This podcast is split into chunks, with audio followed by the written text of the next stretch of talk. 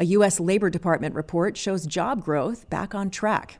And I'll talk with Crain's reporters Danny Ecker and John Pletz about the future of the Blackhawks organization and why gains at the Denver airport should worry O'Hare and Midway. Well, Denver got a lot busier. It's benefited from a population boom for a number of years, and so it's definitely had that going already in its favor. But it also gets this sort of huge boost because of COVID. You know, that one of the few things that you could do, you know, uh, particularly early on, was were things outside, and uh, you know, obviously, it plays to Colorado's strengths as you know this huge sort of outdoor playground. I'm Amy Guth, and this is Crain's Daily Gist for Monday, November 8th.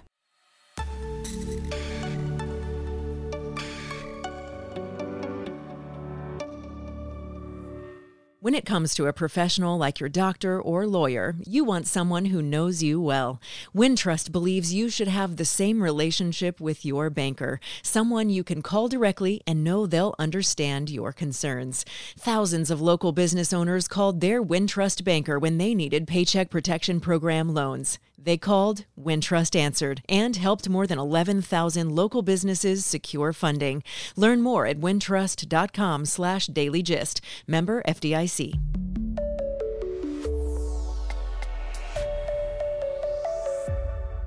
Okay, it is time for the Reporters Roundtable, and this week I'm joined by Danny Ecker and John Pletz. So on the list today, John, you've reported on how the Denver airport has seen some big gains during the pandemic and what that could mean for us here in Chicago. And Danny, you've taken a look at the Blackhawks, so let's start there. The the story with the Blackhawks from last week was uh, pretty earth shattering um, when we saw a Jenner and Block investigative report that uh, was commissioned by the team to go through and detail everything that happened 11 years ago involving former player that we now know as uh, uh, Kyle Beach and uh, former video coach Brad Aldrich, who was uh, accused of sexually assaulting Kyle Beach during the 2010 playoffs. And the big revelation last week was that former CEO John McDonough and other team executives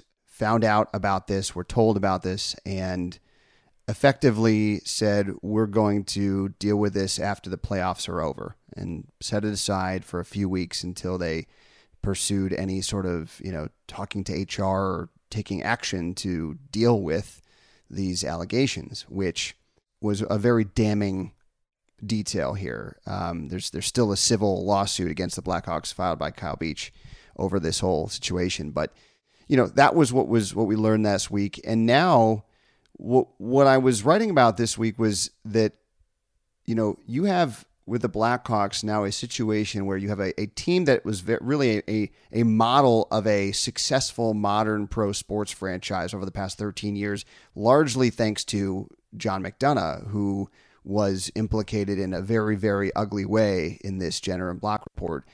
And now you have Danny Wirtz, who is the CEO uh, now and the son of owner Rocky Wirtz, and Jaime Faulkner, who is a business analytics expert who uh, became president of the business side of the team uh, a little less than a year ago, they are now forging this path ahead of how do they manage, navigate, and move out of this crisis, move forward from this crisis, and yet at the same time maintain everything about uh, what made the Blackhawks successful over the past 13 years, which um, again had a lot to do with what McDonough created there. So there's this very difficult needle to thread for the new leadership of the Blackhawks where they have to kind of maintain this culture that allowed them to be so successful and other teams to emulate them while also really drastically changing it to be able to build back trust with fans, with season ticket holders, and especially with corporate partners that are now looking at saying, well, do I really want to be anywhere near this team? Uh, for the foreseeable future. On top of all of that, they're they've been very bad on the ice for a few years and historically bad to start this season, so that doesn't help. Um, but that's the, the, the task ahead here for Danny Wirtz and Jaime Faulkner, who declined to to talk to me for the story. Uh, I think this is a little fresh, and they're dealing with uh, pending litigation. Um, but you know, this is uh, it's just a really interesting situation for a team that has just so quickly gone from you know, kind of the the the symbol of of you know an innovative sports business franchise to trying to figure out the right way forward. And I know they wouldn't talk to you, but do you have any indication of what that way forward will entail? We've already seen a couple important moves uh, last week when they detailed this Jenner and Block report. Obviously, the big headline was that uh, that Stan Bowman, who was the general manager at the time in 2010 and still the, the and it was president of hockey operations until last week, uh, has resigned. And there was another one, Al MacIsaac, another executive who's who's left. So that they basically have said no one who was involved in this decision at the time is still now involved with the team. Rocky Wirtz actually wrote a letter to the NHL asking them to remove the video coach Brad Aldrich's name from the Stanley Cup. I mean, they're they're they're trying to take some fairly standard steps that you would take to navigate a crisis and to try to tell people that we're we're going to do better and we need to show it. And uh, we can't prioritize winning over decency or player safety which is really what was on display here. So I think that this is going to uh, hover over the team for some time, and it's going to take you know more steps, more public steps uh, on behalf of um, you know Danny and, and Rocky Wirtz and the team overall, and to kind of illustrate and show fans and sponsors and, and everyone else that this is a, a team that is changing significantly from maybe the way that things have been run, which again is is sort of a stark thing to say because you would until recently you would say this was the model of how teams should be run. Uh, but but what John McDonough's uh, situation has has shown here is really the, the the human cost, the costs that are associated with uh, sort of this win at all all costs and one goal mentality where everyone is pulling um, in the same direction toward our goal, uh, and and the the collateral damage is what it is. So John, let's switch to you. Talk to me a little bit about the Denver airport, which you've been reporting on. What sort of changes did it see during the pandemic, and what might those changes mean for other hubs, like, say, here? Well, Denver got a lot busier. It's benefited from a population boom for a number of years, and so it's definitely had that going already in its favor. But it also gets this sort of huge boost because of COVID. You know, that one of the few things that you could do, you know, uh, particularly early on, was were things outside, and uh, you know, obviously, that plays to Colorado's strengths as you know this huge sort of outdoor playground, and so it had been growing for a while. Uh, it really gets a, a, a, boom from COVID in that you know the only travel that's happening is domestic travel, and to the extent that there's any domestic travel going on, it's all leisure, and you know that's um, you know that's that's a win for for Colorado for Denver that airport also was in the middle of an expansion and, uh, during COVID. And what happened there was um, they they like some other airports decided to really push ahead with their construction. So, you know, they're going to have a bunch of new gates coming on uh, online. The first of which have already started, and then you've got more coming in the year. The reason that matters to Chicago is two of the biggest, the two biggest carriers uh, in Denver are United and Southwest, which are, you know, United's the biggest uh, carrier at O'Hare, and Southwest is the biggest carrier at Midway. And Denver is now, you know, if you look at the spring schedule, going to be Southwest's busiest airport, overtaking Midway. So, you know, they they both are going to be taking additional gates at Denver, and it's a bit of a uh, reality check for uh, for O'Hare. You know, uh, one it, it sort of makes you think about a couple of things. The expansion that's going on at O'Hare, it, it underscores why that's necessary. Because if you don't have gates, you can't grow, which is what the city has argued for a long time. You know, they're in the planning process right now of an expansion of the terminals, uh, you know, a rebuild of the ter- terminals at O'Hare uh, that, you know, is, is supposed to kick off here, you know, sometime in the next couple of years and so it's a reminder that you know to grow you got to have gates but the other thing that it, that it highlights is you know the population here hasn't been growing. Hmm, right.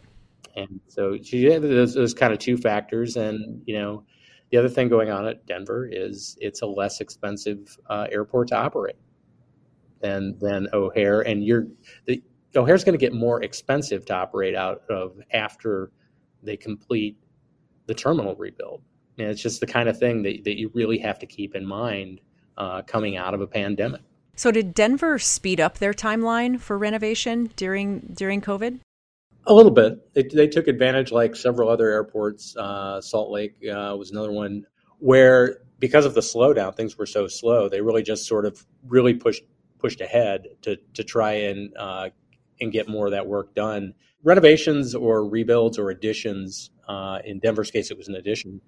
Those are really disruptive to an operating airport if you have fewer people traveling through the airport and there's you know you're you're disrupting fewer people, uh, you you kind of put the hammer down. Is O'Hare at risk for say like a, a revenue dip during our renovation? Uh, I don't think there's so much uh, at risk for a revenue dip. I think it's you know it's more a question. You know, it'll be disruptive. Um, they always are. Every there there are projects going on at virtually every major airport in the country, so that's not unique to O'Hare. I think the takeaway is it just tells you as they plan this, you know, they're still in the planning phases of this. They haven't started construction yet. That you really have to, uh, you know, really keep your eye on the costs and, and and trying to keep those in line. That's always a concern for airports. But coming out of COVID, you know, the airlines um, are going to be dealing with a lot of debt, you know, that, that they took on to get through the crisis. Uh, you've now got fuel prices really climbing again. Plus, you've got a bunch of labor contracts in the offing, and you know labor labor costs aren't going to go down. So those things you just you know they sort of underscore you know um, the need to try and keep as much of a handle as you can on those costs because of the environment. And then, of course, there's there's so much uh, industry speculation on exactly when you know, big cash cows like business travel and international travel kind of return to those levels for airlines. Um, so it seems like there's just a lot coming at airlines and airports from a lot of different directions. And that's also a reminder, you know, the international piece and, and business in particular um, is that those are strengths of, of O'Hare. And that's why, you know, certainly nobody's counting O'Hare out. You know, that they, will, they will, they will recover um, and they will, they will benefit more from a, re- return to international travel than say a place like Denver, which is almost exclusively domestic. And then the move of Southwest also flying in and out of O'Hare that that was fairly recent. What does that do to that that market share? Given that you know here's Southwest flying out of both of our airports now. They view Chicago as one market. Uh, they view it as you know O'Hare allows them to get a customer base that they previously couldn't get, and they say it's going very well. Actually, they've uh, expanded a little bit ahead of schedule uh, and they're and they're really happy with that growth. And you know, the, that's the other side of O'Hare's expansion. Again, it underscores the need that you know if you have gates, it helps you grow. And for somebody like Southwest, they try, you know, they were looking to get into O'Hare for ten years, and there just really weren't enough gates. You know, this expansion project, you'll ultimately end up potentially with more gates, more opportunity for expansion, whether that's Southwest or someone else. So again, it's it's it's the sort of thing that if you watch what's going on in Denver, it, it, sort of reminds you of why they're trying to grow, um, why you know these these long term expansions are necessary, but also you know some of the risks you have to keep in mind as you do that. Yeah, certainly. All right, well, let's turn our attention to three stories not on your beat, but that had your attention over the last week or so. Danny, you start. What you got? I'm going to start by pointing to one of John's stories, which was a very little quirky one, but I just couldn't and it was short but but great. It's a great little story about Mike Evans, uh, the uh, Grubhub co-founder, who is sailing across the Atlantic Ocean uh, on a uh, what sounds to be a pretty cool uh, um, uh, machine vehicle here. I'm going to be following this because of you know John putting this on our radar. Um, I'm very interested in hearing what goes in logistically to doing that. You know, sailing. It's like this is across the Atlantic Ocean is something that I envision as being a very harrowing adventure. Uh, so I'm hoping everything goes well, first of all, for him on that. Uh, but I'll be following along. And then um, another one I was uh, looking at this week, which um, was sort of in the back of my mind watching the World Series this week, uh, was uh, what the Wall Street Journal wrote about. Um, uh, on Major League Baseball and the off season ahead, which will likely involve some pretty testy negotiations to avoid a lockout next season. Um, the collective bargaining agreement between the uh, owners and players association expires December 1st. Uh, and we saw last year during the the kind of the heart of the pandemic how contentious things were between owners and players. Um, players are frustrated with the fact that you know teams haven't spent as heavily on free agents the last couple years. They want a floor, a salary floor, basically in baseball, and um, trying to give more teams an incentive to try to win each season um, instead of tanking to get draft picks, which we've seen has actually worked quite well. Um, you know, look at the Cubs and the Astros and other examples like that. And on the other uh, other side, you've got owners that want expanded playoffs and you know adjustments to the game to include more action and less downtime. And there's just a lot of economic factors in play here. And uh, the the journal actually did a really nice job of kind of breaking all that down and you know illustrating the fact that like we we might not see baseball uh, next spring as we would hope to see it. Um, so that's just going to be something interesting to watch. That that was that was the the biggest thing on my radar off my beat uh, this week. Yeah, I had that Mike Evans story on my list today too. I thought that was so interesting and like what a I don't know, quirky creative thing to go and do. And I yeah, same. I want to just follow every day of that. I need to just track that guy. Well, after he left Grubhub, uh, you know, the company went public and he left. Uh, you know, a couple months later, he did a cross country bicycle trip. He chronicled it for people so you could kind of follow along, which was really great. I mean, it's just really interesting, you know. So I, I think we're all, you know, um, sort of living vicariously through uh, through through Mike. Yeah, for sure. What interesting adventures! Like either one of those, biking across the country, sailing across the ocean, not too shabby. Um, all right, what's on what's on your radar? One of the things I've been following uh, through know, I guess throughout the last 18, 19 months has been, uh, you know, this uh, shortage in the trucking industry. And it's, you know, the, just the, the whole supply chain disaster that we've been watching, this kind of slow motion car crash for the last, you know, 18 months. There was a story, um, you know, a couple of stories this, this week was, you know, one about the, the shortage of trucks that are used to haul containers out of the ports. And there was also a, a, another story about the shortage of, of truck drivers and sort of what that means. And it's just been, I don't know, it just struck me as this, this uh, kind of crazy year and a half long encounter, we up close encounter we've had with Murphy's Law, uh, the supply chain and just in time manufacturing. And it reminded me of something that a uh, economics professor a couple of weeks ago, I was uh, reporting another story, told me the original uh, name for what became just-in-time manufacturing was actually fragile manufacturing, and COVID really reminded us of that. So, just as we head into the holiday season, and they're talking again that you know you've got um, likely shortages of uh, of things that people are going to want for the holidays, and the automakers just reporting that basically every one of them is is being impacted in a really meaningful way uh, on the revenue and, and, profit side by the continued shortage of semiconductors, which is not going away anytime soon. It's a big story. It's not going away, and and just kind of continuously interested in the takes on it.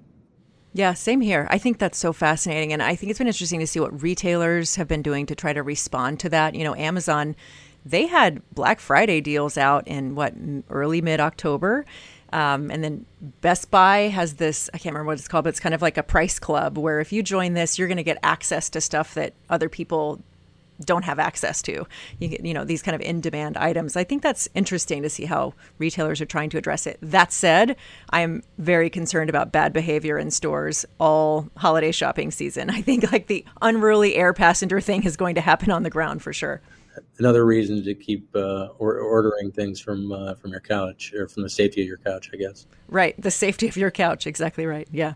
The uh, other thing that, that I was watching was you know just the continued COVID um, you know toll in in sports. They're just sort of the most high profile example of it. But you know, first it's it's Matt Nagy and then Alex Anthopoulos from uh, Atlanta. Uh, you know, wasn't there for Game Six because of COVID protocols, and now we've got Aaron Rodgers in Green Bay. It just it just never ends. I know, you know? I know, indeed.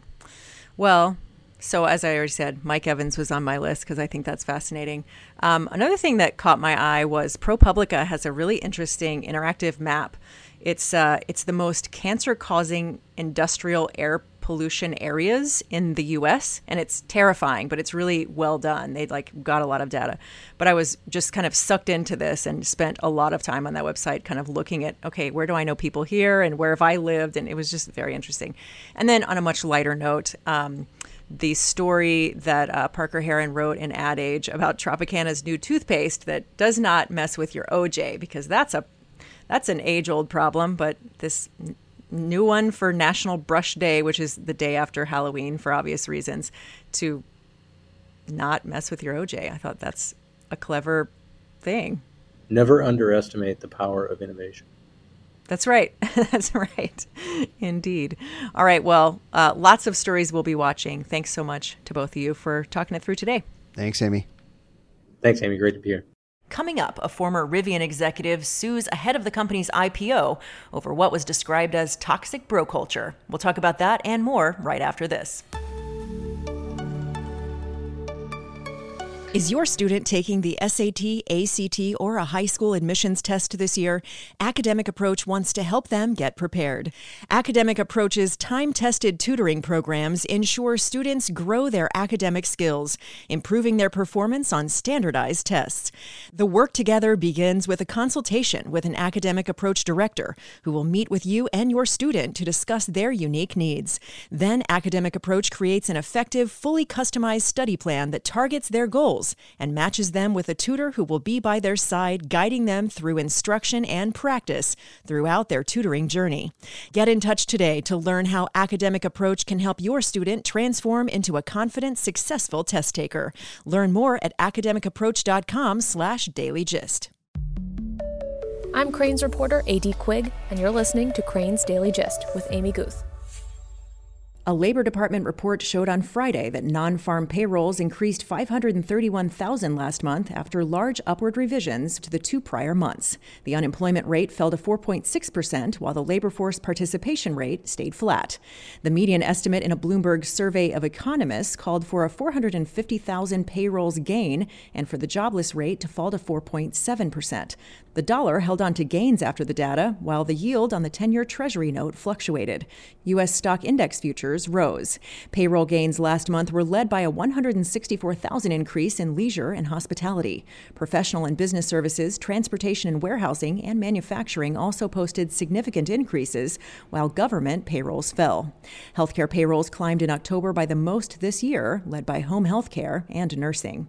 Average hourly earnings rose 4.9% in October from a year ago, which is the most since February. However, October's gain leaves payrolls 4.2 million below their pre-pandemic levels. The Innovation Division of the U.S. Department of Defense is opening an office in Chicago as it looks to tap into the region's tech and venture capital sectors.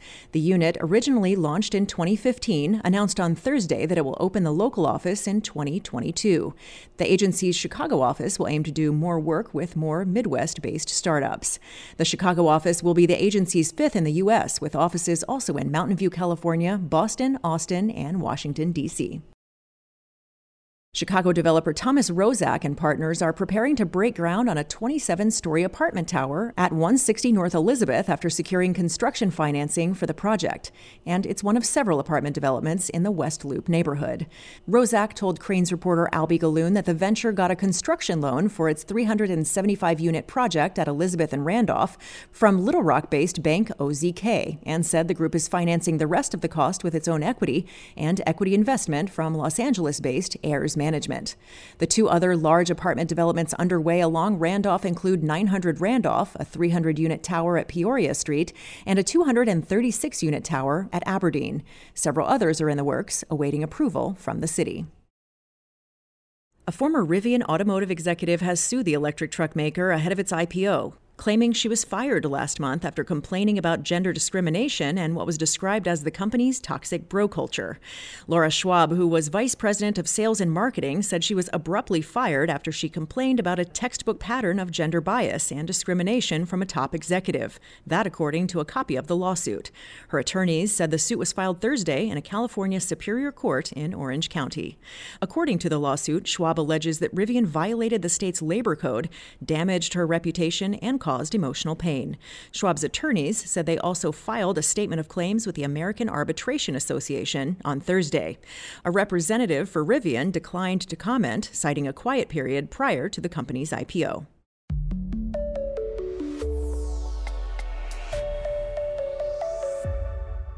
And that's Crain's Daily Gist for now. Check in on our continuous news feed at chicagobusiness.com. Thanks so much to both of my guests, Crain's reporters Danny Ecker and John Pletz. You can follow all of our conversations on Apple Podcasts, Spotify, or wherever you like to get your audio on demand. And remember to rate and review Crain's Daily Gist because that's the best way for others to discover our episodes. You'll also find hashtag Crain's Daily Gist on Twitter, Facebook, and on LinkedIn. Our show is produced by Todd Manley at Earsight Studios. I'm Amy Guth. Thanks so much for listening, and I'll meet you right back here next time.